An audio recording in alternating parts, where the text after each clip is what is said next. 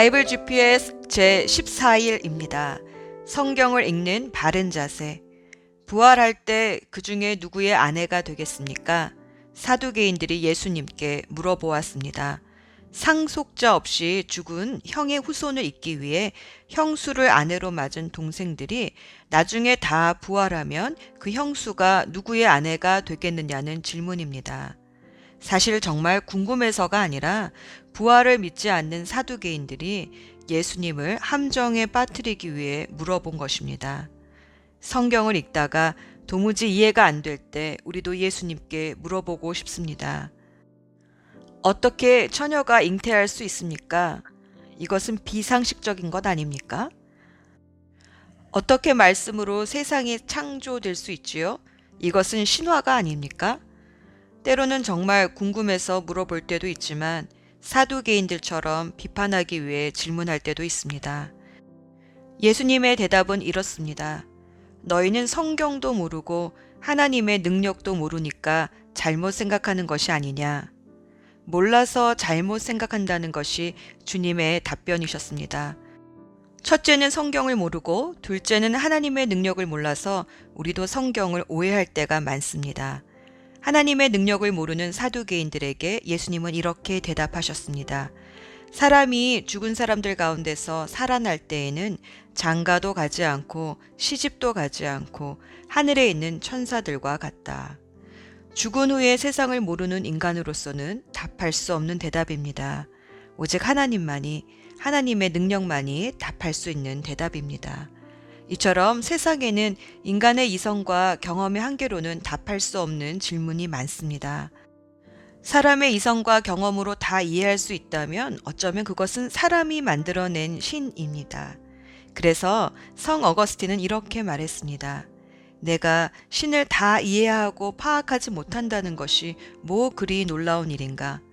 내가 만일 그분을 파악한다면 그분은 신이 아니다. 저도 성경을 읽다가 나의 이성과 경험으로 이해가 되지 않을 때가 있습니다. 그러면 겸손히 성령님께 지혜와 계시의 영을 달라고 구합니다. 그러면 대부분 저의 눈높이에서 성령님이 이해시켜 주십니다. 하지만 때로는 하나님을 신뢰하기 때문에 나의 한계를 인정하고 넘어갈 때도 있습니다. 두 번째, 예수님은 성경으로 사두개인들에게 답하셨습니다. 죽은 사람들이 살아나는 일에 관해서는 모세의 책에 떨기나무 이야기가 나오는 대목에서 하나님께서 모세에게 어떻게 말씀하셨는지를 너희는 읽어보지 못하였느냐? 하나님께서는 모세에게 말씀하시기를 나는 아브라함의 하나님이요 이삭의 하나님이요 야곱의 하나님이다 하시지 않으셨느냐? 하나님은 죽은 사람들의 하나님이 아니라 살아 있는 사람들의 하나님이시다. 너희는 생각을 크게 잘못하고 있다. 마가복음 12장 26에서 27절 말씀입니다.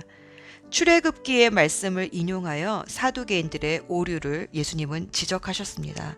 그렇습니다. 사실은 성경을 아직 잘 몰라서 오해할 때도 참 많습니다. 그러므로 성경을 읽다가 잘 이해가 되지 않는 부분이 있다면 하나님께 지혜와 계시의 영을 주시도록 간구해 봅시다. 또는 믿음으로 겸손하게 나의 한계를 인정함으로 하나님의 하나님 되심을 인정합시다. 그렇게 겸손한 마음으로 성경을 계속 읽어나가다 보면 어느새 모든 퍼즐이 짝을 맞추어 큰 그림을 보고 비로소 이해가 되는 날이 올 것입니다. 오늘의 여정. 오늘은 나머지 신명기를 다 읽고 모세의 유일한 시편 90편을 읽습니다.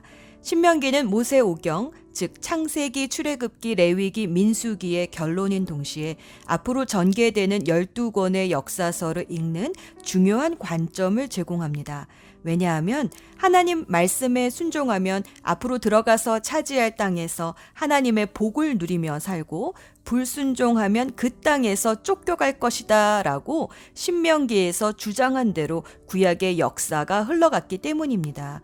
하나님의 말씀에 순종할 때에는 이스라엘이 복을 누렸지만 불순종할 때에는 그 땅에서 전쟁과 기근에 시달리다가 결국 땅을 아시리아와 바벨론에 빼앗기게 된 것이 이스라엘의 역사입니다. 신명기에서 말씀하신 대로 되었습니다. 하나님이 주시는 땅, 즉 우리에게 주시는 기업에서 하나님이 주시는 복을 누리는가 누리지 못하는가는 말씀에 순종하는가 불순종하는가에 달려 있다는 것이 신명기가 주장하는 신학이요 역사관입니다. 신명기 18장까지는 하나님과의 관계 속에서 지켜야 할 법들에 대해 설교했다면 19장에서 26장까지는 주로 사람과 사람 사이의 관계를 다루는 민사법에 해당되는 율법으로 억울한 죄인이 없도록 보호하는 도피성, 전쟁법, 포로법, 불효하는 자녀를 다루는 법, 의로운 삶에 대한 법, 순결과 거룩에 관한 법들을 가르쳐 줍니다. 27장부터는 지금까지 가르쳐 준 율법을 약속의 땅에 가서 어떻게 기억하며 지켜야 할지 그 방법을 알려주고 28장에서는 율법의 순종 여부에 따라오는 복과 저주를 알려주면서 이스라엘 백성의 결단을 촉구합니다. 29장부터 30장까지는 이 모든 가르침을 지킬 것을 백성들과 모압에서 언약을 맺고 순종의 복인지 불순종의 저주인지 백성들에게 선택하라고 합니다. 31장에서 34장까지는 모세의 유언 같습니다. 모든 가르침을 기록하고 다음 지도자 여호수아에게 안수한 후 마지막으로 모든 이스라엘을 축복한 모세는 느보산에 올라가 120세의 생을 마감합니다. 이어 모세가 쓴 유일한 시편인 90편을 이어 읽으면 그 길게만 느껴졌던 40년 광야 생활이 아니 120년 모세의 산전수전 인생이 화살처럼 지나가는 것 같습니다. 결국 흙으로 돌아갈 한 줌 인생이라 해도 위대한 하나님과 동행하는 것이 얼마나 큰 복이었는지 모세의 시편 기도문을 통해 한번 느껴봅시다. 예수 전망대 오늘 내가 하늘과 땅을 증거자로 삼고 여러분 앞에 생명과 죽음, 복과 저주를 내놓았으니 이제 생명의 길을 고르시오. 그러면 여러분과 여러분의 자손이 살 것이요. 신명기 30장 19절 말씀은 예수님이 하신 말씀이 생각나게 합니다. 요한복음 4장 6절 말씀. 예수께서 그에게 대답하셨다. 나는 길이요, 진리요, 생명이다. 나를 거치지 않고서는 아무도 아버지께로 갈 사람이 없다.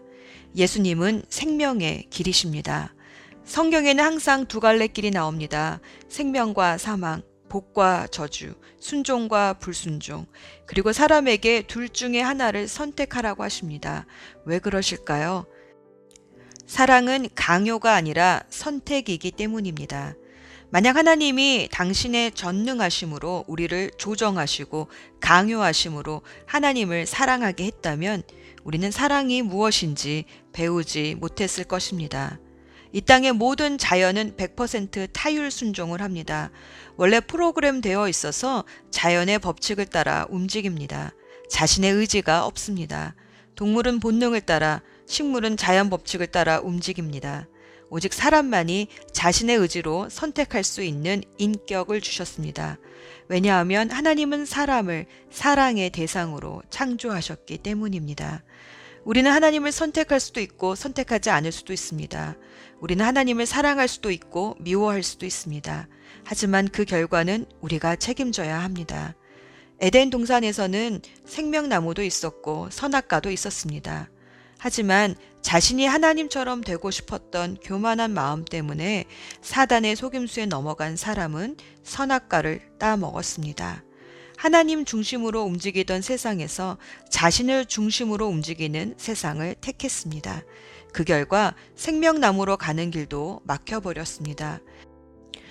영원한 죄인으로 산다는 것은 더 끔찍한 일이기에 하나님은 죄와 죄인에게 사망 선고를 내리셔야 했던 것입니다. 하지만 예수님의 보혈로 죄값을 치르고 이제 내 중심이 아니라 하나님 중심으로 삶을 살겠다고 선택한 사람에게는 생명나무로 가는 길을 열어주셨습니다. 예수님의 십자가는 우리의 생명나무입니다. 에덴 동산의 하나님도 신의 산의 모세도 골고다의 언덕의 예수님도 우리에게 선택하라고 합니다. 그리고 그 선택에 따르는 결과에 대해서도 알려주셨습니다. 사랑은 선택입니다. 하나님은 우리도 하나님을 사랑하기를 원하십니다. 사랑하면 순종하게 됩니다. 요한계시록 3장 20절 말씀. 보아라 내가 문 밖에 서서 두드리고 있다. 누구든지 내 음성을 듣고 문을 열면 나는 그에게로 들어가서 그와 함께 먹고 그는 나와 함께 먹을 것이다. 기도합시다. 우리의 생명 대신 하나님 아버지, 오늘도 성경을 읽을 때 성경의 말씀 한 구절 한 구절이 우리의 마음을 두드리시는 주님의 노크 소리처럼 들리게 하옵소서. 그래서 마음의 문을 열고 주님과 함께 풍성한 교제를 나누는 성경 통독의 시간이 되기를 간절히 기도합니다. 생명의 길 대신 예수 그리스도 이름으로 기도합니다. 신명기 19장. 여러분의 하나님 여호와께서 원래 다른 나라들의 것이었던 땅을 여러분에게 주실 것이요. 여호와께서 그 나라들을 멸망시키고 그 나라들을 차지하여 그들의 성과 집에서 살게 될 것이요. 그때가 되면 성 셋을 선택하시오. 하나님 여호와께서 여러분에게 주시는 땅 한가운데에 있는 성을 선택하고 여러분의 하나님 여호와께서 여러분에게 주시는 땅을 세 구역으로 나누어 각 구역마다 도피성을 하나씩 만드시오. 그 성으로 가는 길을 닫고 누구든지 살인을 한 사람이 그 성으로 도망갈 수 있게 하시오. 살인을 한 사람에 관한 규례는 다음과 같소. 미워하는 마음이 없이 실수로 살인을 한 사람은 자기 목숨을 건지기 위해 그 성들 가운데 한 곳으로 도망갈 수 있소. 이를테면 이웃과 함께 숲으로 나무를 하러 가서 나무를 찍으려고 도끼를 휘두르다가 도끼날이 자루에서 빠져 자신이 알지도 못하는 중에 이웃을 죽였다면 그 사람은 그 성들 중 한 곳으로 도망가 목숨을 건질 수 있어. 그러나 그 성까지 가는 거리가 너무 멀면 살인자에게 벌을 줄 의무가 있는 죽은 사람의 친척들이 화를 내며 쫓아와 살인자를 잡아 죽일지도 모르오. 그러나 그 살인자는 죽일 마음이 없이 실수로 이웃을 죽인 것이므로 그를 죽이면 안 되오. 그래서 내가 여러분에게 성 셋을 선택하라고 명령한 것이요.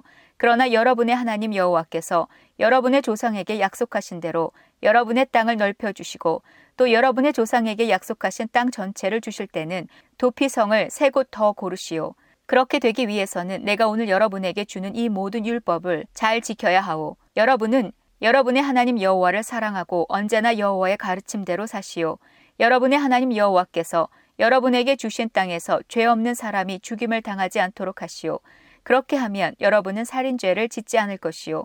그러나 어떤 사람이 이웃을 미워하여 숨어서 기다렸다가 이웃을 쳐 죽이고 이 도피성 가운데 한 곳으로 도망쳤다면 그의 고향 장로들은 사람을 보내어 도피성에 도망가 있는 그 사람을 붙잡아 살인자에게 벌을 내릴 책임이 있는 친척에게 그를 넘겨주시오. 그에게 자비를 베풀지 마시오. 죄 없는 사람을 죽이는 일이 이스라엘에서 없어져야 하오. 그래야 여러분이 하는 일이 잘 될 것이요. 여러분의 하나님 여호와께서 주시는 땅에서 이웃의 땅이 어디까지인가를 표시해 주는 돌을 옮기지 마시오. 그 돌은 오래전 사람들이 세워놓은 돌이요. 증인 한 사람만으로는 어떤 사람의 잘못이나 죄를 가리기에 부족하오. 어떤 일의 옳고 그름을 가리려면 증인이 두 사람이나 세 사람은 있어야 하오. 만약 어떤 증인이 거짓말을 하여 다른 사람에게 죄를 뒤집어 씌우려 하면 서로 다투고 있는 두 사람 모두 여호와 앞에 나와 서시오. 그들은 당시의 제사장과 재판관들 앞에 서시오. 재판관들은 그 일을 조심스럽게 살피시오. 만약 증인이 거짓 증언을 하여 이웃에 대해 거짓말을 하였다면 그가 이웃을 해치려 했던 것만큼 그에게 벌을 내리시오. 그래서 여러분 가운데서 그런 악한 일을 없애버리시오. 그러면 다른 백성도 그 이야기를 듣고 두려워할 것이며 여러분 가운데서 어느 누구도 그런 악한 일을 다시는 하려고 하지 않을 것이요. 그런 사람에게 자비를 베풀지 마시오. 목숨은 목숨으로, 눈은 눈으로, 이는 이로, 손은 손으로, 발은 발로 갚으시오. 신명기 20장. 적과 싸우기 위해 싸움터에 나갔다가 적의 말과 전차와 군대가 여러분보다 많은 것을 보더라도 두려워하지 마시오. 여러분을 이집트에서 인도해내신 하나님 여호와께서 여러분과 함께 계시기 때문이요. 싸움터에 나가기 전에 제사장은 군대 앞에 나와 말하시오. 제사장은 이렇게 말하시오. 이스라엘 군대들이여 들으시오. 여러분은 오늘 싸움터에 나아가 적과 싸울 것이요. 용기를 잃거나 두려워하지 마시오. 겁내지 마시오. 여러분의 하나님 여호와께서 여러분과 함께 계십니다. 여호와께서 여러분을 위해 적과 싸워 주실 것이며 여러분을 구해 주실 것입니다. 그리고 장교들은 군대를 향해 이렇게 말하시오.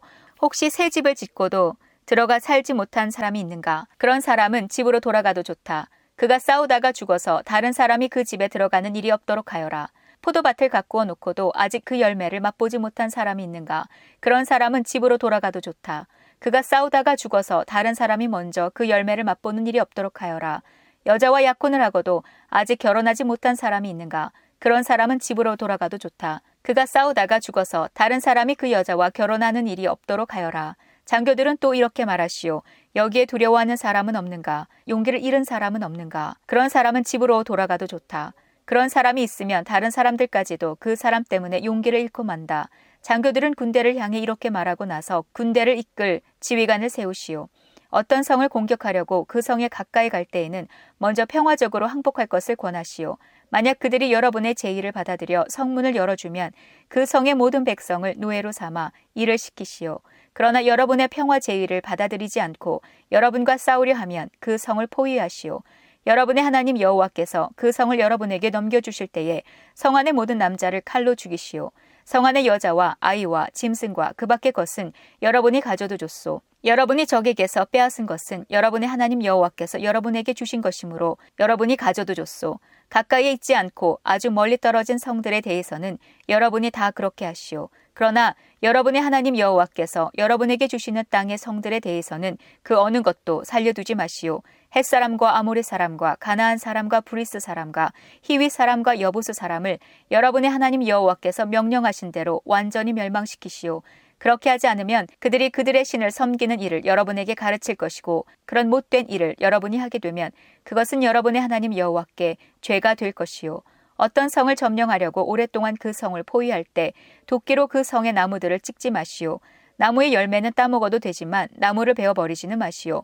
그 나무들은 여러분의 적이 아니므로 나무와 싸우지 마시오. 그러나 열매를 맺지 못하는 나무는 베어 버려도 좋소. 그런 나무는 베어내서 성을 점령할 때까지 성을 공격할 때에 필요한 장비로 만들어 쓰시오. 신명기 21장 여러분의 하나님 여호와께서 여러분에게 주신 땅에 어떤 사람이 죽은 채 들판에 쓰러져 있는 것이 발견되었는데 누가 그 사람을 죽였는지 아무도 모르면 여러분의 장로들과 재판관들이 그가 쓰러져 있는 곳으로 가서 그 시체가 주변에 가까운 성들로부터 얼마나 떨어져 있는가를 재어보시오. 그리고 그 시체에서 가장 가까운 성의 장로들이 책임을 지시오. 이를 한 번도 해본 적이 없거나 멍에를 메어보지 않은 암송아지 한 마리를 정하여 항상 물이 흐르고 갈거나 무엇을 심은 적이 없는 골짜기로 끌고 가서 목을 꺾으시오. 그런 다음에 레위의 자손인 제사장들이 그리로 가시오. 그들은 여러분의 하나님 여호와께서 뽑으신 사람들이요. 그들은 여호와를 섬겨야 하고 여호와의 이름으로 복을 빌어 주어야 하며 온갖 다툼과 싸움에 대해 판결을 내려 주어야 하오. 그리고 죽임을 당한 사람에게서 가장 가까운 성의 장로들이 손을 씻되 골짜기에서 목을 꺾은 암송아지 위에서 손을 씻으시오. 그리고 이렇게 선언하시오. 우리는 이 사람을 죽이지 않았습니다. 그리고 이 사람이 죽는 장면도 보지 못했습니다. 여호와여, 여호와께서 구하신 여호와의 백성 이스라엘의 죄를 씻어 주십시오.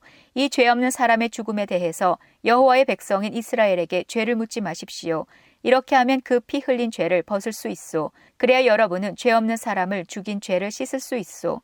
여호와 보시기에 옳은 일을 하시오. 여러분이 적과 싸우러 나갔는데 여러분의 하나님 여호와께서 적을 무찌르게 해주셔서 그들을 사로잡게 되었을 때 그들 가운데 마음에 드는 아름다운 여자가 있으면 그 여자와 결혼해도 좋소. 그 여자를 여러분의 집으로 데려가 여자의 머리를 밀고 손톱을 깎아주시오. 여자가 잡혀올 때에 입었던 옷은 벗기시오. 그 여자는 여러분의 집에 살면서 한 달 동안 자기 부모를 위해 울어야 하오. 그런 다음에야 그 여자와 결혼할 수 있소. 그렇게 하여 여러분은 그의 남편이 되고 그는 아내가 되는 것이요. 그러나 만약 그 여자가 마음에 들지 않으면 어디든지 그 여자가 원하는 곳으로 보내주시오. 그러나 돈을 받고 여자를 팔 수는 없소. 여자를 욕되게 하였으므로 노예로 취급하지 말아야 하오. 어떤 사람에게 두 아내가 있는데 한 아내는 사랑을 받았으나 다른 아내는 사랑을 받지 못하였다고 합시다. 그러다가 두 아내 모두 아들을 낳았는데 사랑을 받지 못하던 아내의 아들이 맏아들이라면 남편이 자기 재산을 아들에게 물려주는 날에 맏아들 곧 그가 사랑하지 않는 아내의 아들이 받아야 할 몫을 자기가 사랑하는 아내의 아들에게 주면 안 돼요. 사랑을 받지 못하는 아내의 아들을 맏아들로 인정하고 자기의 모든 재산에서 두 몫을 그에게 줘야 하오. 그 아들은 그 아버지가 자녀를 낳을 수 있음을 보여준 첫 아들이므로 맏아들의 권리는 그의 것이오. 어떤 사람에게 고집이 세고 아버지나 어머니의 말씀을 따르지 않으며 타일러도 듣지 않는 아들이 있다면 그의 부모는 그를 성문에 있는 장로들에게 데려가시오. 그의 부모는 장로들에게 이렇게 말하시오. 우리 아들은 고집이 세고 무엇이든 제멋대로 하려 들고 우리 말을 듣지 않습니다.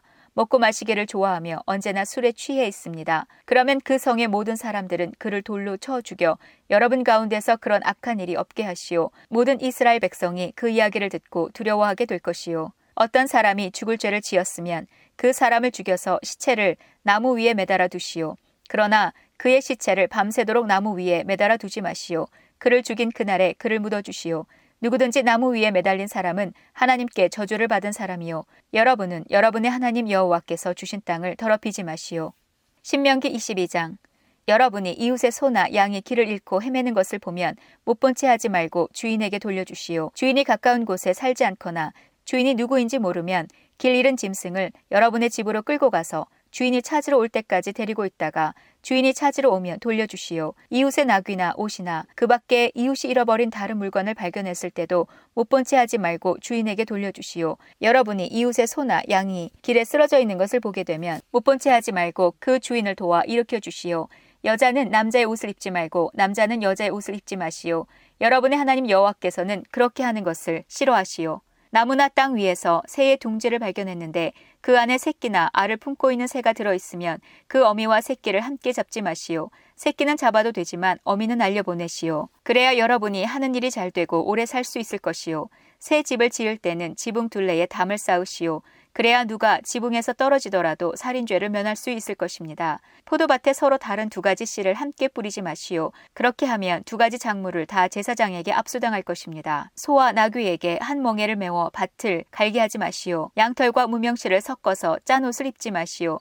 여러분 입고 다니는 겉옷에 내 귀퉁이에 술을 달아 입고 다니시오. 어떤 남자가 여자와 결혼을 하여 잠자리를 함께 했는데 그 후에 여자가 싫어져서 여자에 대해 거짓말을 하고 누명을 씌워 이 여자와 결혼해서 잠자리를 함께 하고 보니 처녀가 아니더라 하고 말하면 여자의 부모는 자기의 딸이 처녀라는 증거를 취하여 성문에 있는 장로들에게 가져가시오.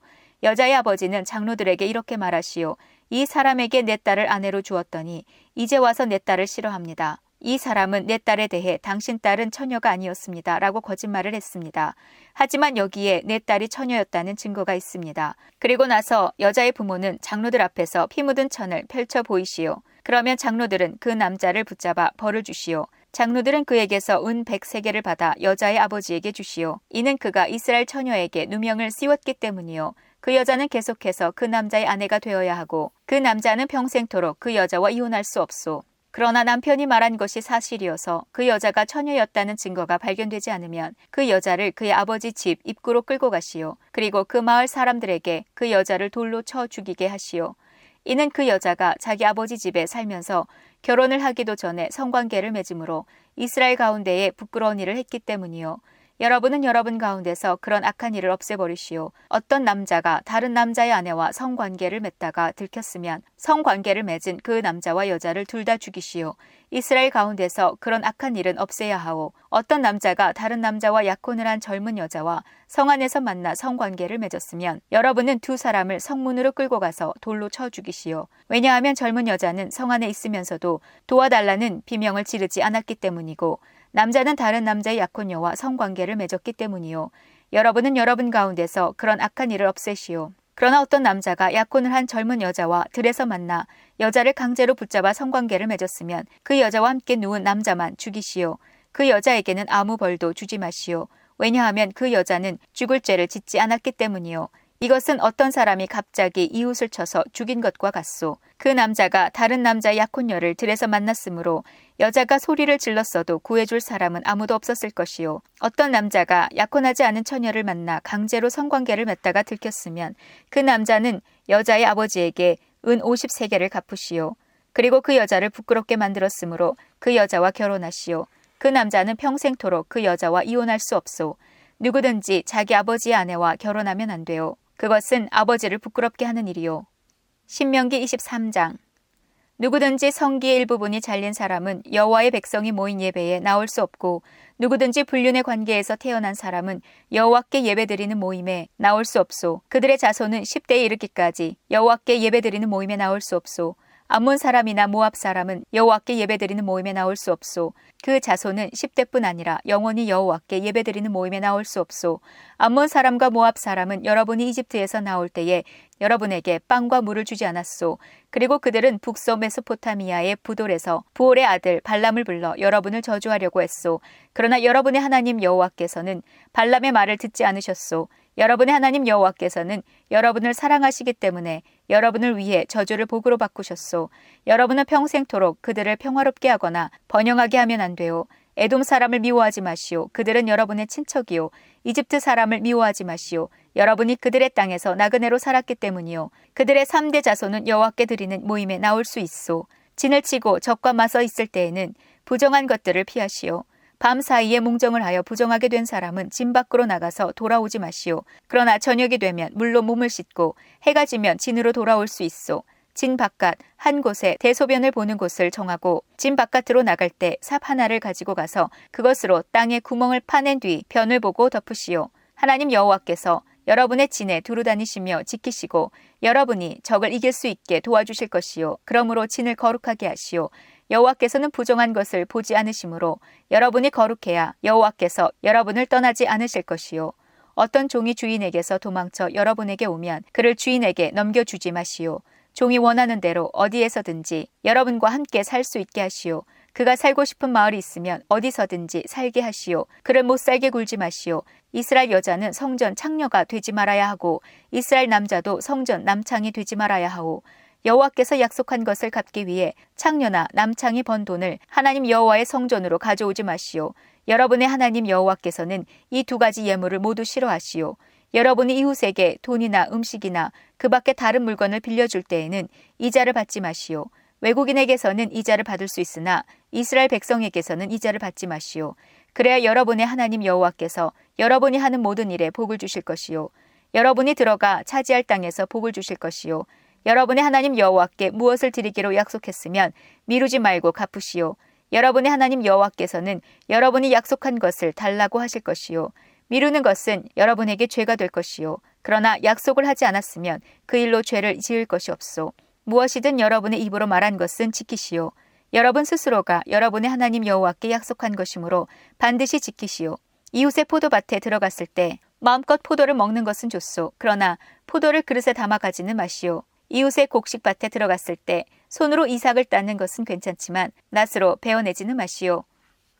신명기 24장 어떤 남자가 결혼을 했는데 여자에게 어떤 결점이 있는 것을 알게 되어 여자가 싫어지거든 이혼 증서를 써주고 여자를 자기 집에서 내보내시오. 여자가 그의 집을 떠나 다른 남자와 결혼을 했는데 여자의 두 번째 남편도 그 여자가 싫어져서 이혼 증서를 써주고 자기 집에서 내보냈다거나 아니면 여자의 두 번째 남편이 죽었다거나 했다면 어떤 경우든지 여자와 이혼한 첫 번째 남편은 그 여자와 다시 결혼하지 마시오. 그 여자는 이미 부정하게 되었기 때문이요. 여호와께서는 그런 일을 싫어하시오. 여러분의 하나님 여호와께서 여러분에게 주시는 땅에 이런 죄가 있게 하지 마시오. 결혼한 지 얼마 되지 않은 새 신랑을 군대에 보내지 마시오. 그리고 그 밖에 다른 의무를 갖게 하지도 마시오. 그가 1년 동안 자유롭게 집에 머물면서 새 신부를 행복하게 해주도록 하시오. 어떤 사람에게 무엇을 빌려주어 받을 것이 있다 하더라도 그의 맷돌을 가져가지 마시오. 윗짝이든 아랫짝이든 가져가지 마시오. 맷돌을 가져가는 것은 그의 목숨을 가져가는 것이나 같소. 이웃을 유괴하여 종으로 삼거나 파는 사람은 죽이시오. 여러분 가운데서 그런 악한 일을 없애버리시오. 누구든지 문둥병에 걸린 사람이 있으면 조심하시오. 여러분은 레위 사람인 제사장이 가르쳐 주는 대로 하시오. 내가 그들에게 명령한 것을 잘 지키시오. 여러분이 이집트에서 나오던 길에 여러분의 하나님 여호와께서 미리암에게 하신 일을 잘 기억하시오. 이웃에게 무엇을 빌려줄 때는 빌려준 것을 대신해서 맡아둘 것을 가지려고 그의 집에 들어가지 마시오. 밖에 머물러 있으면서 이웃이 맡길 것을 직접 가지고 나오게 하시오. 그가 가난한 사람이면 그가 맡긴 겉옷을 밤새도록 가지고 있지 마시오. 해가 지기 전에 그의 겉옷을 돌려주시오. 그는 잠을 잘 때에 그 겉옷이 필요하기 때문이요. 그는 잠자리에 누워 당신을 위해 복을 빌 것이며 그 일은 하나님 여호와께서 보시기에 옳은 일이 될 것이요. 이스라엘 백성이든지 여러분의 마을에서 함께 사는 외국인이든지 불쌍하고 가난한 일꾼을 억누르지 마시오. 해가 지기 전에 그에게 품삯을 주시오. 왜냐하면 그는 가난해서 돈이 당장 필요하기 때문이요. 그에게 돈을 주지 않으면 그가 여호와께 여러분에 대해 원망할 것이고 그렇게 되면 여러분에게 죄가 있게 되오. 자식이 잘못했다고 해서 부모를 죽이지 마시오. 그리고 부모가 잘못했다고 해서 자식을 죽여서도 안 돼요. 사람은 자기가 지은 죄로만 죽임을 당해야 하오. 외국인이나 고아의 재판이라고 불공평하게 다루지 마시오. 과부에게 무엇을 빌려주고 겉옷을 맡아두지 마시오. 여러분은 여러분이 이집트에서 종살이했던 것과 여러분의 하나님 여호와께서 여러분을 구해주신 것을 기억하시오. 그 때문에 내가 여러분에게 이렇게 명령하는 것이요. 밭에서 추수할 때에 곡식 한 다발을 잊어버리고 왔더라도 돌아가서 다시 가져오지 마시오. 외국인과 고아와 과부가 가지게 내버려 두시오. 그러면 여러분의 하나님 여호와께서 여러분이 하는 모든 일에 복을 주실 것이요. 올리브 나무를 흔들어 열매를 떨어뜨린 후에 그 가지를 또다시 살피지 마시오. 남은 열매는 외국인과 고아와 과부가 가지게 내버려 두시오. 포도밭에서 포도를 딸 때도 따고 남은 것을 또 따지 마시오. 남은 포도는 외국인이나 고아와 과부가 가지게 내버려 두시오. 여러분도 이집트에서 종살이했던 것을 기억하시오. 그 때문에 내가 여러분에게 이렇게 명령하는 것이오. 신명기 25장 두 사람 사이에 다툼이 일어나서 재판을 하게 되면 재판관들이 그 일에 대해 판결을 내리시오. 그래서 옳은 사람은 옳다고 판결하고 죄가 있는 사람에게는 벌을 주시오. 죄가 있는 사람이 매맞는 벌을 받아야 하면 재판관은 그를 자기 앞에서 엎드리게 한 다음 죄의 정도에 따라 매를 때리게 하시오. 그러나 40대 이상은 때리지 마시오. 왜냐하면 40대 이상 때리면 그가 다른 사람들 앞에서 모욕을 당하게 될 것이기 때문이요. 곡식을 밟으며 일하는 소의 입에 곡식을 먹지 못하게 하려고 망을 씌우지 마시오. 형제가 함께 살다가 그 가운데 한 명이 아들 없이 죽었을 때 그의 아내는 다른 집안 사람과 결혼할 수 없소. 죽은 사람의 형제가 그 여자를 아내로 맞아들이시오. 그것이 죽은 남편의 형제로서 지켜야 할 의무요. 그렇게 해서 여자가 낳은 첫 아들은 죽은 형제의 이름을 따라서 부르시오. 그래서 그의 이름이 이스라엘에서 잊혀지지 않게 하시오. 그러나 그 사람이 죽은 형제의 아내와 결혼하려 하지 않으면 그 형제의 아내는 성문에 있는 장로들에게 나아가서 이렇게 말하시오. 내 남편의 형제가 나와 결혼하기 싫어하여 이스라엘 가운데서 자기 형제의 대를 이으려 하지 않습니다.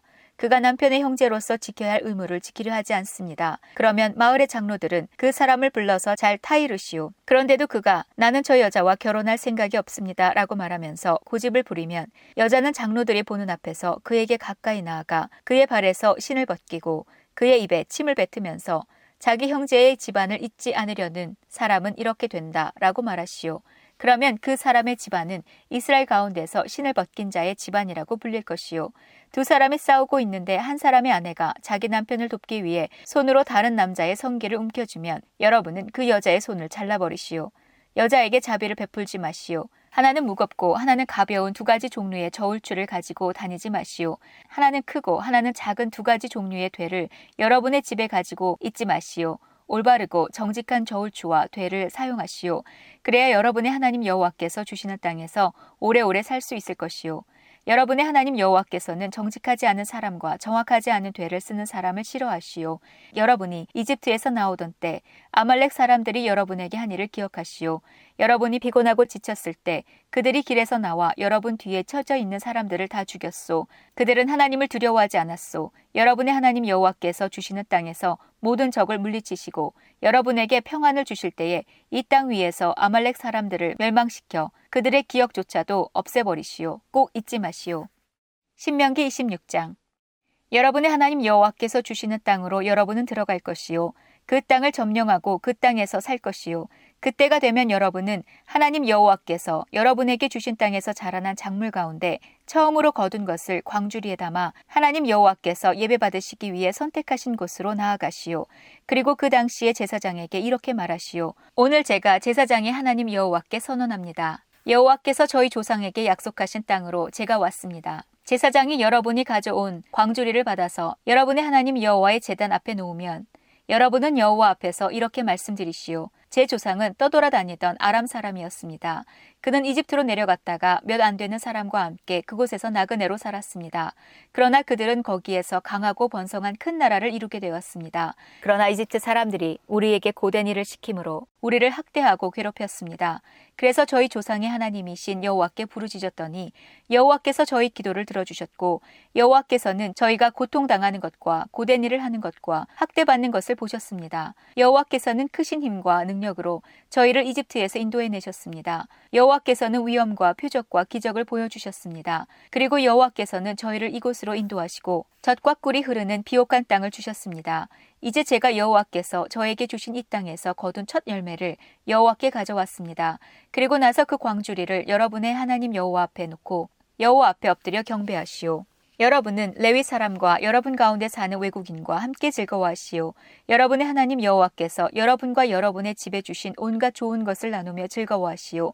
3년째 되는 해에 여러분이 거둔 모든 것의 10분의 1을 가져오시오. 그 해는 여러분이 거둔 것의 10분의 1을 들여 그것을 레위 사람과 외국인과 고아와 과부에게 주어서 여러분 마을에서 마음껏 먹게 하시오.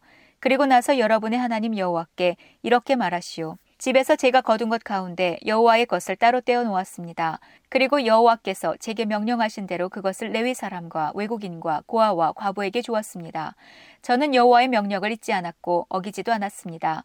슬픔에 빠져 있을 때 그 거룩한 물건인 성물을 먹지 않았고 제가 부정할 때에 그것을 떼어 놓지도 않았고 그것을 죽은 사람에게 바치지도 않았습니다. 저는 하나님 여호와의 말씀에 복종하였고 주께서 명령하신 대로 행했습니다. 주님의 거룩한 집인 하늘에서 굽어 살피시고 주님의 백성 이스라엘에게 복을 주시고 저희 조상에게 약속하신 땅, 곧 젖과 꿀이 흐르는 비옥한 땅에 복을 주십시오. 오늘 여러분의 하나님 여호와께서 이 모든 규례와 율법을 지키라고 명령하셨소. 마음과 정성을 다하여 그것을 부지런히 지키시오. 오늘 여러분은 여호와를 여러분의 하나님으로 인정하고 여호와께서 원하시는 대로 하겠다고 약속했소. 여호와의 규례와 명령과 율법을 지키고 여호와께 복종하겠다고 약속했소. 오늘 여호와께서도 여러분을 주님의 소중한 백성으로 받아들이기로 약속하셨소. 그리고 여러분에게 여호와의 모든 명령을 지키라고 말씀하셨소. 여호와께서는 그가 지으신 다른 민족들보다 여러분을 더 높이실 것이요 여러분에게 칭찬과 명예와 영광을 주실 것이요 여호와께서 약속하신 대로 여러분은 하나님 여호와께 거룩한 백성이 될 것이요 신명기 27장 모세와 이스라엘 장로들이 백성에게 명령했습니다. 오늘 내가 여러분에게 주는 모든 명령을 지키시오. 여러분은 곧 요단강을 건너서 여러분의 하나님 여호와께서 주시는 땅으로 들어갈 것이요. 그날이 오면 큰 돌들을 세우고 그 위에 석회를 칠하시오. 그리고 강을 건너면 바로 이 모든 가르침의 말씀을 그 돌들 위에 새겨 놓으시오. 그렇게 하면 여러분 조상의 하나님 여호와께서 약속하신 대로 여러분의 하나님 여호와께서 주시는 땅으로 들어가 그곳을 차지하여 살게 될 것이요. 그 땅은 젖과 꿀이 흐르는 비옥한 곳이요. 요단강을 건넌 뒤에는 이 돌들을 내가 오늘 명령한 대로 에발산 위에 세우고 그 위에 석회를 칠하시오. 그리고 그곳에서 여러분의 하나님 여호와께 돌 제단을 쌓으시오. 제단을 쌓을 때는 돌을 쇠 연장으로 다듬지 마시오. 여러분은 여러분의 하나님 여호와께 다듬지 않는 돌로 제단을 쌓으시오. 그런 다음 그 제단 위에 하나님 여호와께 태워드리는 제사인 번제를 바치시오. 화목 제물도 바치시오. 그리고 그곳에서 음식을 먹으면서 여러분의 하나님 여호와 앞에서 즐거워하시오. 여러분은 그 돌들 위에 이 모든 가르침의 말씀을 정확히 새기시오. 모세와 레위 사람인 제사장들이 온 이스라엘에게 말했습니다.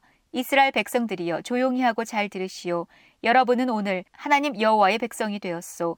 그러므로 하나님 여호와의 말씀에 복종하고 내가 오늘 여러분에게 주는 여호와의 명령과 율법을 잘 지키시오. 그날 모세는 백성에게 이렇게 명령했습니다. 여러분은 요단강을 건널 것이요. 그 때가 되면 시므온, 레위, 유다, 이사갈, 요셉 그리고 베냐민 지파는 그리심 산 위에 서서 백성을 향해 축복하시오.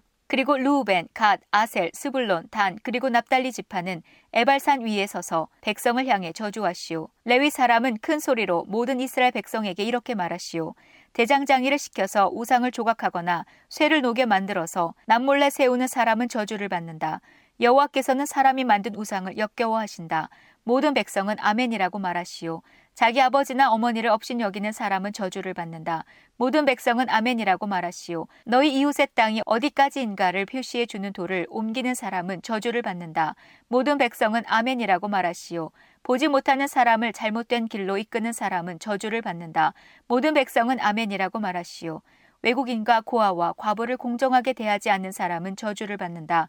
모든 백성은 아멘이라고 말하시오. 자기 아버지의 아내와 함께 자는 사람은 저주를 받는다. 그것은 자기 아버지를 부끄럽게 하는 짓이다. 모든 백성은 아멘이라고 말하시오. 짐승과 함께 자는 사람은 저주를 받는다. 모든 백성은 아멘이라고 말하시오. 자기 아버지의 딸이든지 어머니의 딸이든지 자기 누이와 함께 자는 사람은 저주를 받는다. 모든 백성은 아멘이라고 말하시오. 자기 장모와 함께 자는 사람은 저주를 받는다. 모든 백성은 아멘이라고 말하시오. 남몰래 이웃을 죽이는 사람은 저주를 받는다. 모든 백성은 아멘이라고 말하시오. 돈을 받고 죄 없는 사람을 죽이는 사람은 저주를 받는다. 모든 백성은 아멘이라고 말하시오. 이 가르침의 말씀을 간직하고 따르지 않는 사람은 저주를 받는다. 모든 백성은 아멘이라고 말하시오. 신명기 28장 여러분은 여러분의 하나님 여호와께 온전히 복종하시오. 내가 오늘 여러분에게 주는 여호와의 모든 명령을 부지런히 지키시오. 그러면 하나님 여호와께서 여러분을 땅 위에 어떤 민족보다 더 크게 해 주실 것이요. 하나님 여호와께 복종하시오. 그러면 이 모든 복이 여러분에게 찾아올 것이요. 성읍에서도 복을 받고 들에서도 복을 받을 것이요. 여러분의 자녀와 땅의 열매가 복을 받을 것이고 여러분의 짐승의 새끼도 복을 받아 소와 양이 늘어날 것이요 여러분의 광주리와 반죽 그릇이 복을 받을 것이요 여러분은 들어가거나 나가거나 어디를 가든지 복을 받을 것이요 여호와께서는 여러분이 적을 이길 수 있게 해 주실 것이요 그들은 한 길로 쳐들어와서 일곱 길로 도망갈 것이요 하나님 여호와께서 여러분에게 복을 주셔서 창고가 가득 차게 해 주실 것이고 여러분이 하는 모든 일과 너희 하나님 여호와께서 여러분에게 주신 모든 땅에 복을 주실 것이요. 여러분이 하나님 여호와의 명령을 지키고 여호와께서 원하시는 대로 산다면 여호와께서는 여러분에게 약속하신 대로 여러분을 여호와의 거룩한 백성으로 삼으실 것이요. 그러면 여러분이 하나님의 백성이라고 불리는 것만으로도 땅 위의 모든 사람이 여러분을 두려워하게 될 것이요 여호와께서 여러분에게 주시겠다고 여러분의 조상에게 약속하신 땅에서 여러분을 부자로 만드실 것이요 여러분의 자녀가 많아질 것이요 여러분의 짐승이 새끼를 많이 낳을 것이며 땅도 열매를 많이 맺을 것이요 여호와께서 여러분을 위하여 아름다운 하늘의 창고를 여실 것이요 하늘은 알맞은 때에 비를 내릴 것이고 여호와께서는 여러분이 하는 모든 일에 복을 주실 것이요 여러분이 다른 나라들에게 빌려주는 일이 있어도 빌리는 일은 없을 것이요 내가 오늘 여러분에게 선포하는 하나님 여호와의 명령을 부지런히 지키면 여호와께서는 여러분을 꼬리가 아니라 머리가 되게 하실 것이요 여러분은 바닥이 아니라 꼭대기에 있게 될 것이요 내가 오늘 여러분에게 명령하는 말씀을 오른쪽으로나 왼쪽으로나 치우쳐 어기지 마시오. 내가 명령한 대로만 하시오. 다른 신들을 따르거나 섬기지 마시오 그러나 내가 오늘 여러분에게 주는 여호와의 모든 명령과 규례를 부지런히 지키지 않고 하나님 여호와께 복종하지 않으면 이 모든 저주가 여러분에게 찾아올 것이요. 여러분은 성 안에서도 저주를 받고 들에서도 저주를 받을 것이요. 여러분의 광주리와 반죽 그릇이 저주를 받을 것이요. 여러분의 자녀와 땅의 열매가 저주를 받을 것이고 여러분 짐승의 새끼도 저주를 받을 것이요. 여러분은 들어가거나 나가거나 어디를 가든지 저주를 받을 것이요. 여러분이 죄를 지어 여호와를 떠나면 여호와께서 여러분이 하는 모든 일에 저주와 혼란과 벌을 내리실 것이요. 여러분은 순식간에 망할 것이요. 하나님 여호와께서 여러분에게 무서운 병을 보내실 것이요. 그리하여 여러분이 들어가 차지할 땅에서 여러분을 멸망시키실 것이요. 여호와께서 여러분에게 폐병과 열병과 무더위와 가뭄과 식물을 시들게 하고 썩게 하는 병을 보내실 것이요. 이 재앙들은 여러분이 죽을 때까지 계속될 것이요. 하늘은 노시 될 것이고 발 아래의 땅은 쇠가 될 것이요 여호와께서는 먼지와 모래를 비처럼 내리실 것이요. 하늘에서 먼지와 모래가 내려 마침내 여러분을 멸망시키고 말 것이요. 여호와께서는 여러분의 적들 앞에서 여러분을 패하게 하실 것이요. 여러분은 한 길로 쳐들어가서 일곱 길로 도망칠 것이요. 여러분의 그 모습을 보고 땅 위에 온 나라들이 몸소리칠 것이요 여러분의 시체는 모든 새와 들짐승의 먹이가 될 것이고 아무도 그것들을 쫓아주지 않을 것이요. 여호와께서는 이집트의 종기와 곱는 병과 옴과 부스럼으로 여러분을 벌 주실 것이고 여러분은 치료받지 못할 것이요. 여호와께서는 여러분을 미치게도 하시고 보지 못하게도 하시고 정신병에 걸리게도 하실 것이요. 보지 못하는 사람처럼 대낮에도 더듬을 것이며 하는 일마다 다 실패할 것이요. 사람들이 날마다 여러분을 해치겠고 여러분의 것을 훔쳐갈 것이요 여러분을 구해줄 사람이 아무도 없을 것이요. 여자와 약혼을 해도 다른 남자가 그 여자와 함께 잘 것이요. 집을 지어도 거기에서 살 수 없을 것이며 포도밭을 가꾸어도 그 열매를 먹지 못할 것이요. 여러분의 소를 여러분이 보는 앞에서 잡았어도 그 고기를 먹지 못할 것이고 나귀를 빼앗겨도 되찾지 못할 것이요. 여러분의 양을 적에게 빼앗기겠으나 아무도 도와주지 않을 것이요 여러분의 아들과 딸들을 여러분이 보는 앞에서 다른 민족에게 빼앗길 것이고 날마다 눈이 빠지도록 그들을 그리워하며 기다려도 그들을 구할 수 없을 것이요. 여러분이 알지 못하는 백성이 여러분의 땅의 열매와 여러분이 애써 일하여 얻은 것을 먹어버릴 것이며 여러분은 평생토록 빼앗기고 짓밟힐 것이요. 여러분의 눈으로 보는 불행한 일 때문에 여러분은 미치고 말 것이요. 여호와께서 여러분의 무릎과 다리에 낫지 않는 종기를 나게 하실 것이며 머리끝부터 발끝까지 번지게 하실 것이요. 여호와께서는 여러분과 여러분이 세우게 될 왕을 여러분이 알지도 못하는 나라로 보내실 것이요. 여러분은 그곳에서 나무와 돌로 만든 다른 우상들을 섬길 것이요. 여러분은 여호와께서 여러분을 흩어 놓은 나라에서 놀람과 속담의 대상이 될 것이며 그 나라의 백성들이 여러분을 조롱하고 비웃을 것이요. 아무리 밭에 씨를 많이 뿌려도 메뚜기가 먹어버려 거두는 것이 적을 것이고 포도밭을 아무리 열심히 가꾸어도 벌레가 먹어버려 포도도 따 먹지 못하고 포도주도 마시지 못할 것이요. 온 땅에 올리브 나무가 있겠지만 열매가 떨어져 올리브 기름을 얻지 못할 것이요. 아들과 딸들을 낳겠지만 그들은 포로로 끌려가서 여러분의 자식이 될지 못할 것이요. 여러분의 모든 나무와 땅의 열매는 메뚜기가 먹어버릴 것이요. 여러분 가운데 사는 외국인은 점점 강해지고 여러분은 점점 약해질 것이요. 외국인은 여러분에게 돈을 빌려주겠지만 여러분은 빌려줄 수 없을 것이요. 그들은 머리가 될 것이고 여러분은 꼬리가 될 것이요. 여호와께서 명령하신 율법과 규례를 여러분이 지키지 않고 하나님 여호와께 복종하지 않았으므로 이 모든 저주가 여러분에게 내릴 것이요. 이 모든 저주가 여러분을 따라다니고 여러분을 붙잡아 멸망시킬 것이요. 이 모든 저주는 여러분과 여러분의 자손에게 영원토록 표적과 징조가 될 것이요. 여러분은 모든 것을 넉넉히 가졌는데도 여러분의 하나님 여호와를 기쁘고 즐거운 마음으로 섬기지 않았소. 그러므로 여러분은 여호와께서 보내시는 원수들을 섬기게 될 것이요. 여러분은 굶주리고 목마르고 헐벗고 가난할 것이요. 여호와께서 여러분의 목에 쇠멍에를 매실 것이며 여러분은 마침내 멸망할 것이요. 여호와께서 멀리 땅 끝에서 한 나라를 여러분에게 보내실 것이요. 그 나라는 독수리처럼 여러분을 덮칠 것이요. 여러분은 그들이 사용하는 말을 이해하지 못할 것이요. 그들은 노인을 존경하지 않고 젊은이를 돌볼 줄 모르는 무자비한 민족이요. 그들은 여러분의 짐승의 새끼와 땅의 열매를 먹어치워서 여러분을 망하게 할 것이요. 곡식과 포도주와 기름과 소와 양의 새끼를 하나도 남겨두지 않고 모조리 먹어치워 마침내 여러분은 망하게 될 것이요. 그들은 모든 성을 애워싸고 쳐들어올 것이요. 여러분은 높고 굳건한 성벽을 믿겠지만 그들이 그 성벽을 허물고 하나님 여호와께서 여러분에게 주신 땅에 있는 모든 성을 애워쌀 것이요. 여러분의 원수가 여러분을 애워싸서 먹을 것이 다 떨어져 굶주리게 되면 마침내 여러분은 아들과 딸들을 잡아먹을 것이요. 가장 점잖고 온순한 사람도 잔인한 사람으로 변할 것이요. 사랑하는 형제와 아내 그리고 자식에게도 먹을 것을 나누어 주려 하지 않을 것이요. 자기 자녀의 살을 먹으면서 누구에게도 주지 않을 것이요. 왜냐하면 남은 것이라고는 그것밖에 없기 때문이고 원수가 여러분을 애워싸서 먹을 것이 다 떨어져 굶어 죽게 되었기 때문이요. 가장 점잖고 온순한 여자 너무나 온순하고 점잖아서 발에 흙을 묻히지 않고 살던 여자도 잔인한 사람으로 변할 것이요.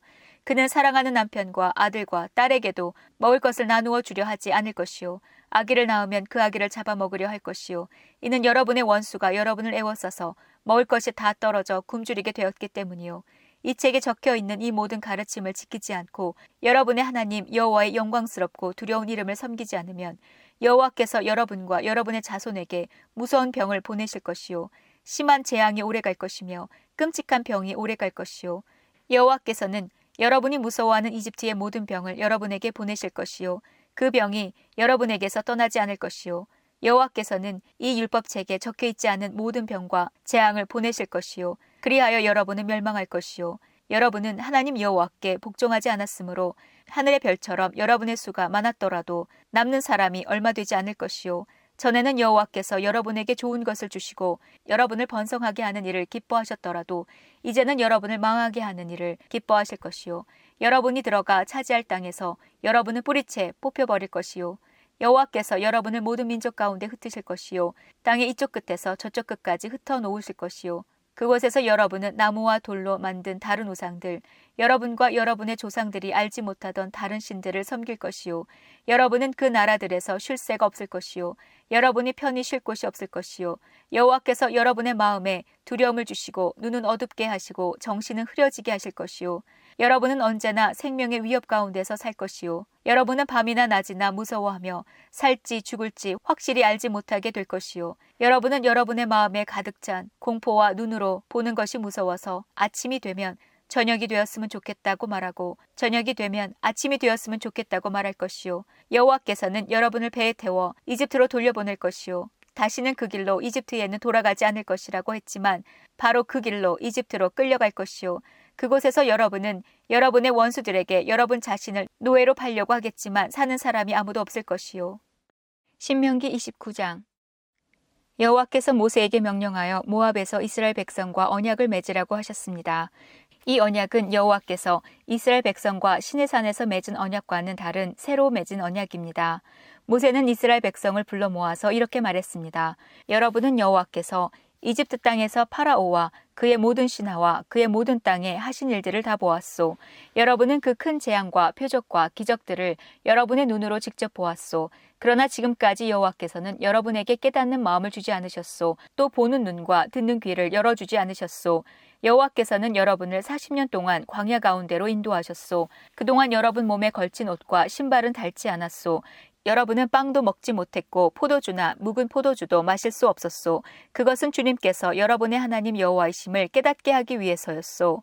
여러분이 이곳에 왔을 때에 헤스본 왕 시혼과 바산 왕 옥이 여러분과 싸우러 나왔었소. 그러나 우리는 그들을 물리쳐 이겼소. 우리는 그들의 땅을 점령해서 루우벤 지파와 갓 지파와 문하세 지파 절반에게 주었소. 그러므로 여러분은 이 언약의 말씀을 부지런히 지키시오. 그러면 여러분이 하는 모든 일에 성공할 것이오. 오늘 여러분 모두는 여러분의 하나님 여호와 앞에 모여 서 있소. 여기에는 여러분의 지도자들과 중요한 사람들, 또 장로들과 관리들, 이스라엘의 모든 남자들이 있소. 여러분의 아내와 자녀도 있고, 여러분과 함께 사는 외국인, 곧 여러분을 위해 나무를 베고 물을 길러오는 외국인도 여기에 있소. 오늘 여러분 모두는 여러분의 하나님 여호와와 맺는 언약에 참여하는 것이요. 여호와께서는 여러분과 언약을 맺으시는 것이요. 이 언약을 맺음으로써 여호와께서는 오늘 여러분을 여호와의 백성으로 삼으시려는 것이요. 그리고 여호와께서는 여러분의 하나님이 되시려는 것이요. 이것은 여호와께서 이미 약속하신 것이고 여러분의 조상 아브라함과 이삭과 야곱에게 맹세하신 것이요. 그러나 이 언약은 오늘 여러분의 하나님 여호와 앞에 서 있는 여러분하고만 맺으시는 것이 아니요. 이 언약은 우리 하나님 여호와 앞에서 우리와 함께 여기에 서 있는 사람들뿐만 아니라 앞으로 태어날 후손에게도 맺어 주시는 언약이요. 여러분은 우리가 이집트 땅에서 어떻게 살았는지 알고 있소. 우리가 어떻게 여러 나라들을 지나 여기까지 왔는지 알고 있소. 여러분은 나무와 돌과 은과 금으로 만든 그들의 역겨운 우상들을 보았소. 여러분 가운데 남자나 여자든지 집안이나 지파든지 그 누구도 우리 하나님 여호와를 떠나는 일이 없도록 조심하시오. 다른 나라의 신들을 섬기는 일이 없도록 하시오. 독이 있고 쓴 열매를 맺는 나무 뿌리와 같은 못된 행실이 여러분 중에 없게 하시오. 그런 사람은 이 저주의 말을 들으면서도 스스로 복을 빌면서 나는 괜찮을 것이다 라고 말하며 마음을 굳힐 것이요. 그런 사람이 있다면 모두가 망할 것이요. 여호와께서는 그런 사람을 용서하지 않으실 것이요. 여호와의 분노가 활활 타는 불처럼 그에게 미칠 것이요. 이 책에 적힌 모든 저주가 그에게 미칠 것이요. 여호와께서는 그의 이름을 이 땅에서 지워 버리실 것이요. 여호와께서는 그를 이스라엘 모든 지파 가운데서 구별하여 벌을 내리실 것이요. 율법의 책에 적혀 있는 언약의 모든 저주가 그에게 닥칠 것이요. 여러분의 뒤를 이을 여러분의 자녀가 이 일을 볼 것이요. 먼 나라에서 온 외국인도 이 일을 볼 것이요. 그들은 이 땅에 닥쳐올 재앙과 질병을 볼 것이요. 그리고 이렇게 말할 것이요. 이 땅은 온통 불타는 유황과 소금뿐이다. 아무것도 심을 수 없고 아무것도 자라지 않고 아무것도 돋아나지 않는다. 마치 여호와께서 너무 노하셔서 멸망시키셨던 소돔과 고모라 같으며 아드마와 스보임 같다. 온 나라가 이렇게 물을 것이요. 어찌하여 여호와께서 이 땅에 이런 일을 하셨을까? 어찌하여 이렇게 분노하셨을까? 그러면 사람들이 이렇게 대답할 것이요.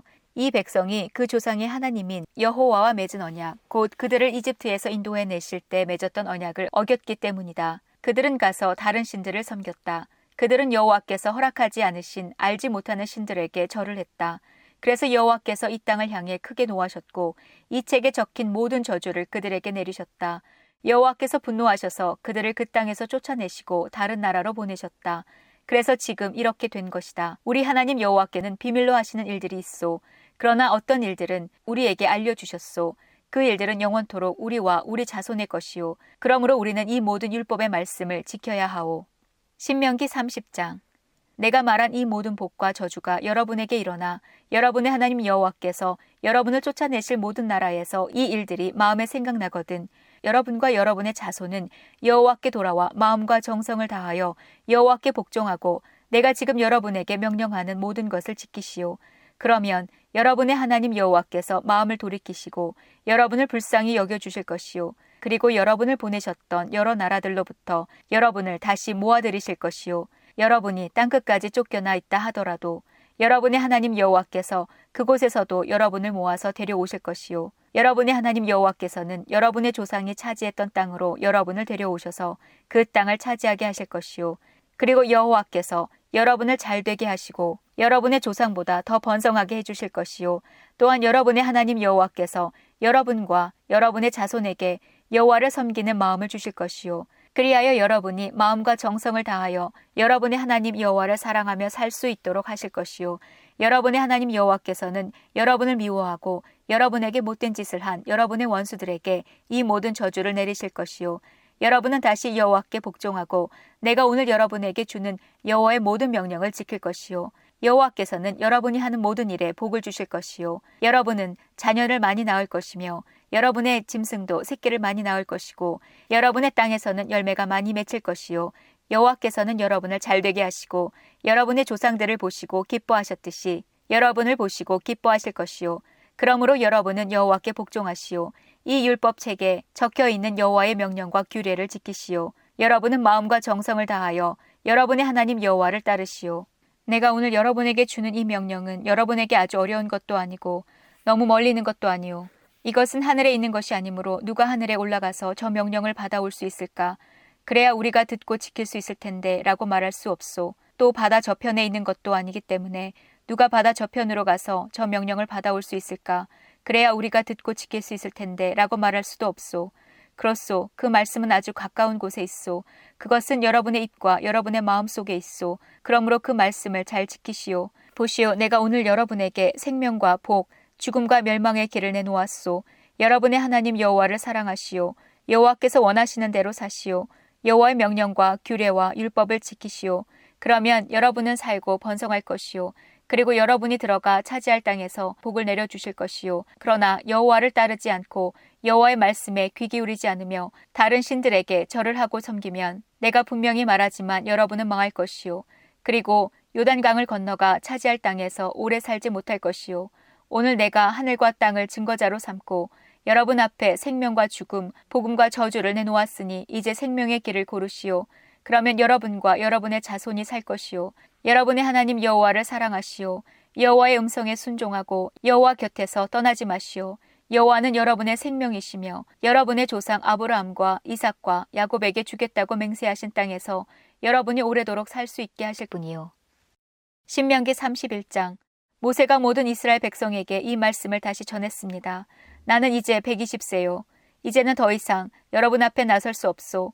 여호와께서는 내가 요단강을 건널 수 없다고 말씀하셨소. 그러나 여러분의 하나님 여호와께서 몸소 건너가셔서 여러분을 위해 저 나라들을 멸망시키실 것이요.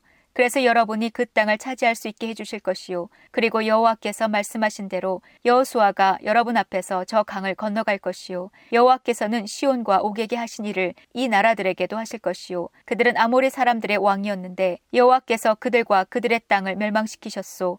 여호와께서 저 나라들을 여러분에게 주실 것이니 내가 명령한 대로 그들에게 하시오. 마음을 굳세게 하고 용감히 행하시오. 그들을 두려워하지 마시오. 놀라지 마시오. 여러분의 하나님 여호와께서 여러분과 함께 하실 것이요. 여러분을 떠나지도 않고 버리지도 않으실 것이요. 모세가 여호수아를 불러서 온 이스라엘이 보는 앞에서 말했습니다. 마음을 굳세게 하고 용기를 내어라. 이 백성을 여호와께서 그 조상에게 약속하신 땅으로 인도하여라. 이 백성을 도와 그 땅을 차지할 수 있게 하여라. 여호와께서 몸소 내 앞에서 가시며 너와 함께 하실 것이다. 너를 떠나지도 않고 버리지도 않으실 것이다. 두려워하지 마라. 걱정하지 마라. 그런 다음에 모세는 이 율법을 적었습니다. 그리고 그것을 여호와의 언약궤를 매는 레위의 자손인 제사장들과 이스라엘의 장로들에게 주었습니다. 모세가 그들에게 명령했습니다. 매 7년이 끝나는 해는 백성의 빚을 면제해 주는 해요. 그 해의 초막절 기간에 모든 이스라엘 백성이 하나님 여호와 앞에 나와서 여호와께서 선택하신 곳에 서면 이 말씀을 읽어 주시오. 남자나 여자나 아이나 외국인이나 할 것 없이 모든 백성을 불러 모으시오.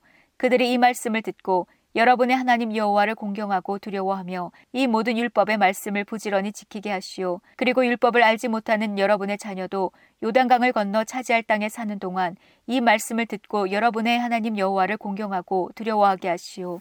여호와께서 모세에게 말씀하셨습니다. 너는 곧 죽을 것이다. 여호수아를 데리고 회막으로 나오너라. 내가 그에게 명령을 내리겠다. 그래서 모세와 여호수아는 회막으로 갔습니다. 여호와께서 구름 기둥 가운데서 회막 곧 성막에 나타나셨습니다. 구름 기둥은 성막 입구를 덮고 있었습니다. 여호와께서 모세에게 말씀하셨습니다. 너는 곧 내 조상들처럼 죽을 것이다. 그러면 이 백성이 나를 배반하고 그들은 이제 곧 들어갈 땅에 다른 신들을 섬길 것이다. 그들은 나를 떠나갈 것이다. 그리고 나와 맺은 언약을 어길 것이다. 그때 내가 그들에게 크게 분노하고 그들을 떠나갈 것이다. 내 얼굴을 그들에게서 숨길 것이다. 그러면 그들을 멸망할 것이다. 많은 재앙과 무서운 일들이 그들에게 일어날 것이다. 그러면 그들은 하나님께서 우리와 함께 계시지 않기 때문에 이런 무서운 일들이 일어나는 것이다. 라고 말할 것이다.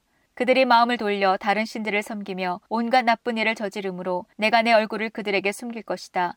이제 이 노래를 적어서 이스라엘 백성에게 가르쳐 주어라. 이 노래를 그들의 입으로 부르게 하여 내가 내릴 무서운 일들의 증거로 삼게 하여라. 내가 그들을 젖과 꿀이 흐르는 비옥한 땅, 곧 그들의 조상에게 약속한 땅으로 인도할 것이다. 그들은 배불리 먹고 살이 찔 것이다. 그러면 그들은 다른 신들에게 마음을 돌려 그들을 섬기며 나를 버리고 내 언약을 어길 것이다. 그러면 그들에게 여러 가지 재앙과 무서운 일들이 일어날 것이다.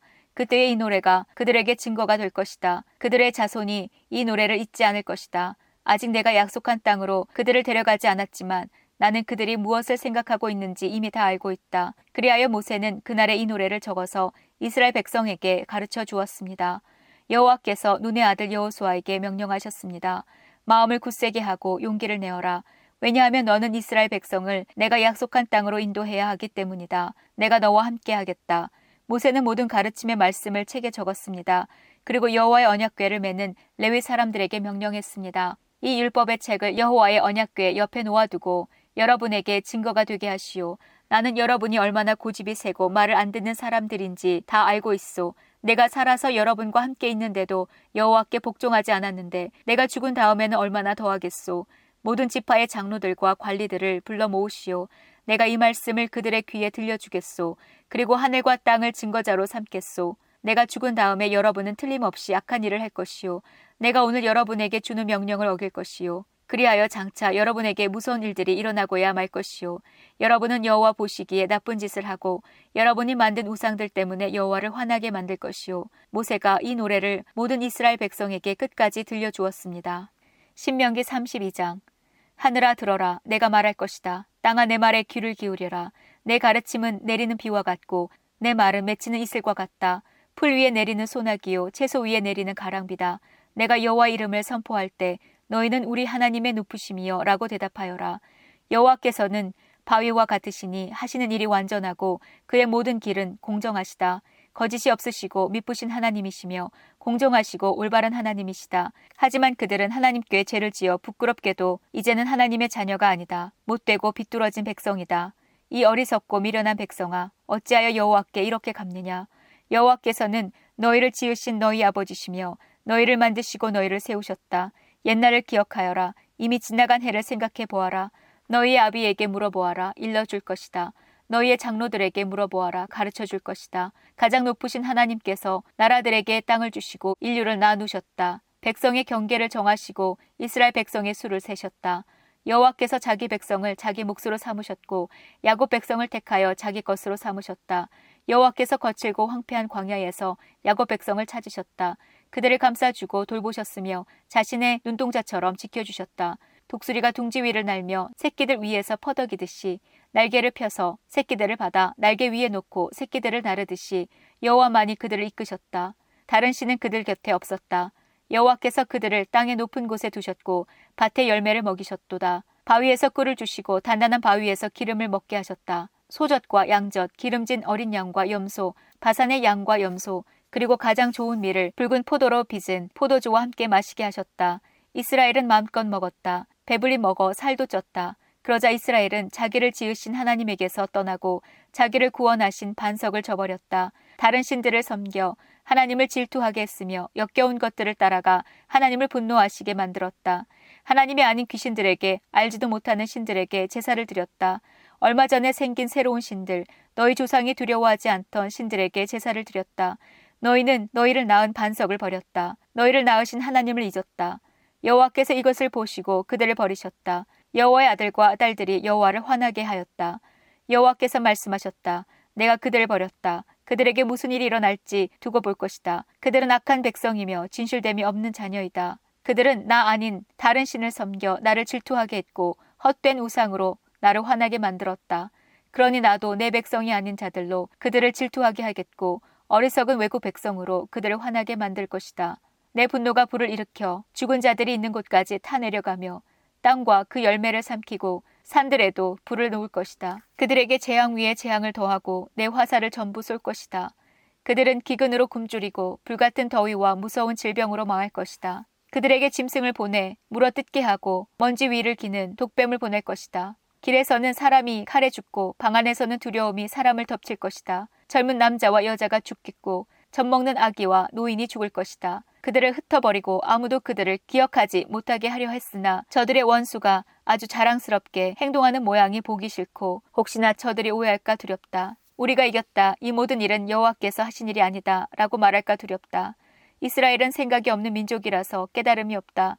지혜로워서 이것을 깨달을 수 있고 자신들의 앞날에 무슨 일이 일어날지 볼 수 있으면 좋으련만 그들의 반석이 그들을 넘겨주지 않으시고 여호와께서 그들을 내주지 않으셨다면 어찌 적군 한 사람이 이스라엘 천명을 물리치고 두 사람이 만 명을 도망치게 할 수 있겠는가? 그들의 반석은 우리의 반석과 같지 않다. 우리의 원수인 그들도 그것을 알고 있다. 그들의 포도는 소돔의 포도나무에서 온 것이며 밭은 고모라와 같다. 그들의 포도에도 독이 가득하고 포도송이는 쓰디쓰다. 그들의 포도주는 뱀의 독과 같고 독뱀의 무서운 독과 같다.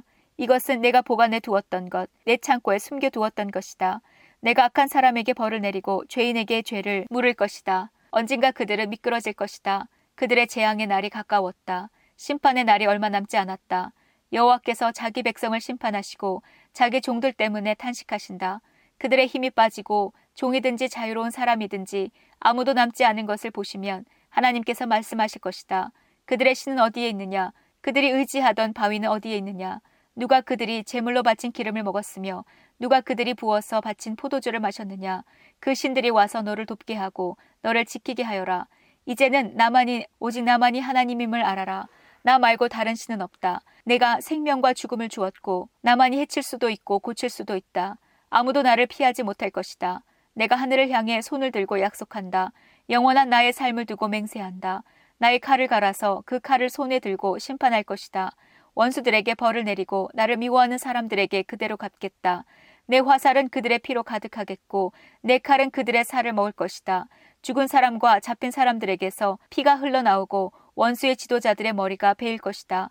나라들아 여호와의 백성과 함께 즐거워하여라.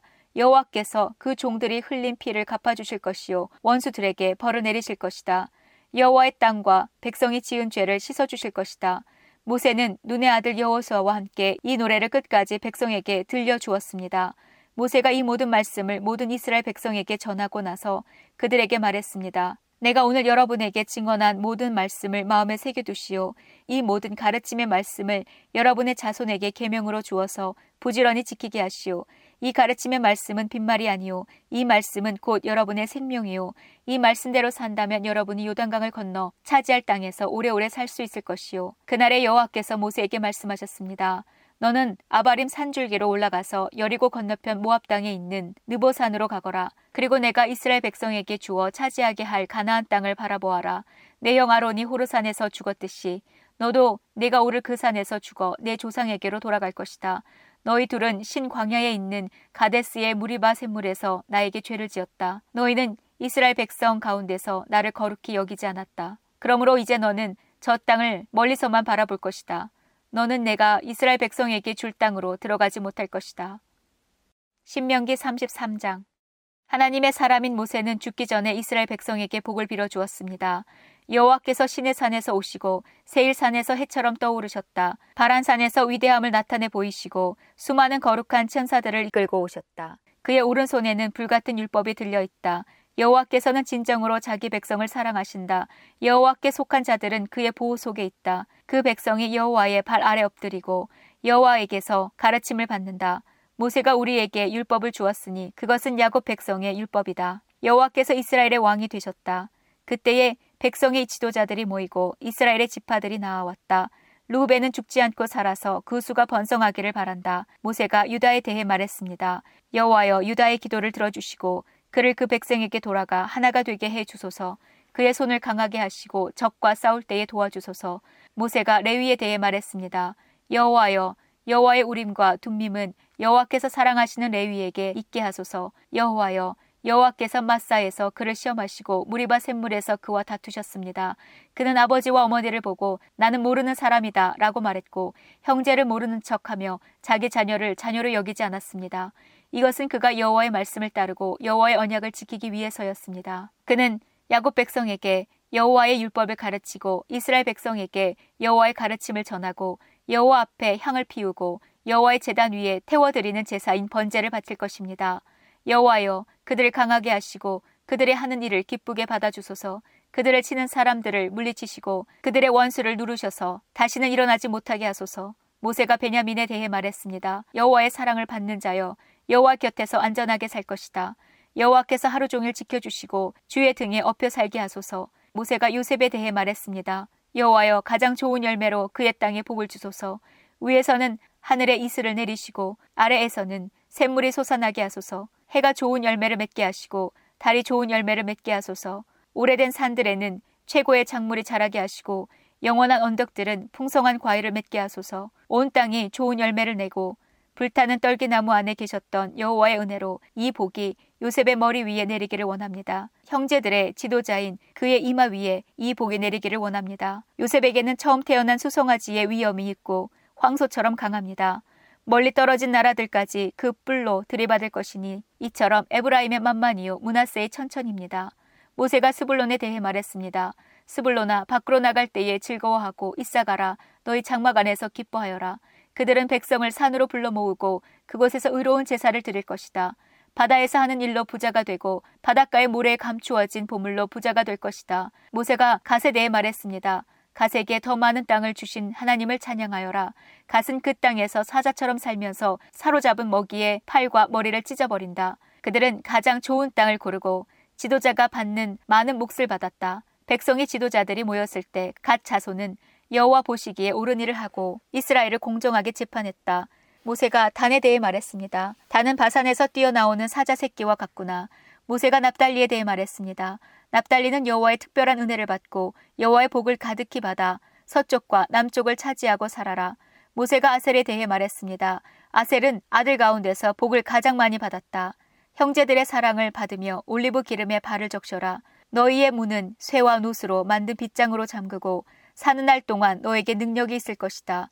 이스라엘 하나님과 같으신 분은 없다. 하나님은 하늘을 나시며 너희를 도우실 것이다. 구름을 타시고 위험을 나타내 보이실 것이다. 영원하신 하나님이 너희의 피난처이시다.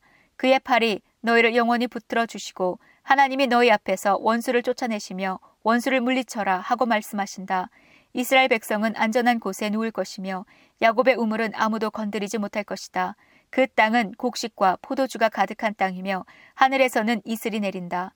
이스라엘아 너희는 복을 받았다. 너희와 같은 백성은 없다. 너희는 여호와께서 구해주신 백성이며 여호와께서 너희의 방패시고 너희의 돕는 분이시며 너희의 영광스러운 칼이시다. 너희의 원수들이 너희에게 패하겠고 너희는 그들의 높은 신전을 짓밟을 것이다. 신명기 34장 모세는 모압 평지에서 느보산으로 올라가 여리고 건너편에 있는 비스가 산 꼭대기로 올라갔습니다. 여호와께서는 그곳에서 모든 땅을 보여주셨습니다. 모세는 길르앗에서 단까지를 볼 수 있었습니다. 모세는 납달리 모든 땅과 에브라임과 문하세를 보았고 지중해까지 유다 모든 땅을 보았습니다. 그리고 남쪽 광야 네게부와 여리고 모든 골짜기에서 소알까지 보았습니다. 여리고는 종려나무 성이라고 부릅니다. 여호와께서 모세에게 말씀하셨습니다.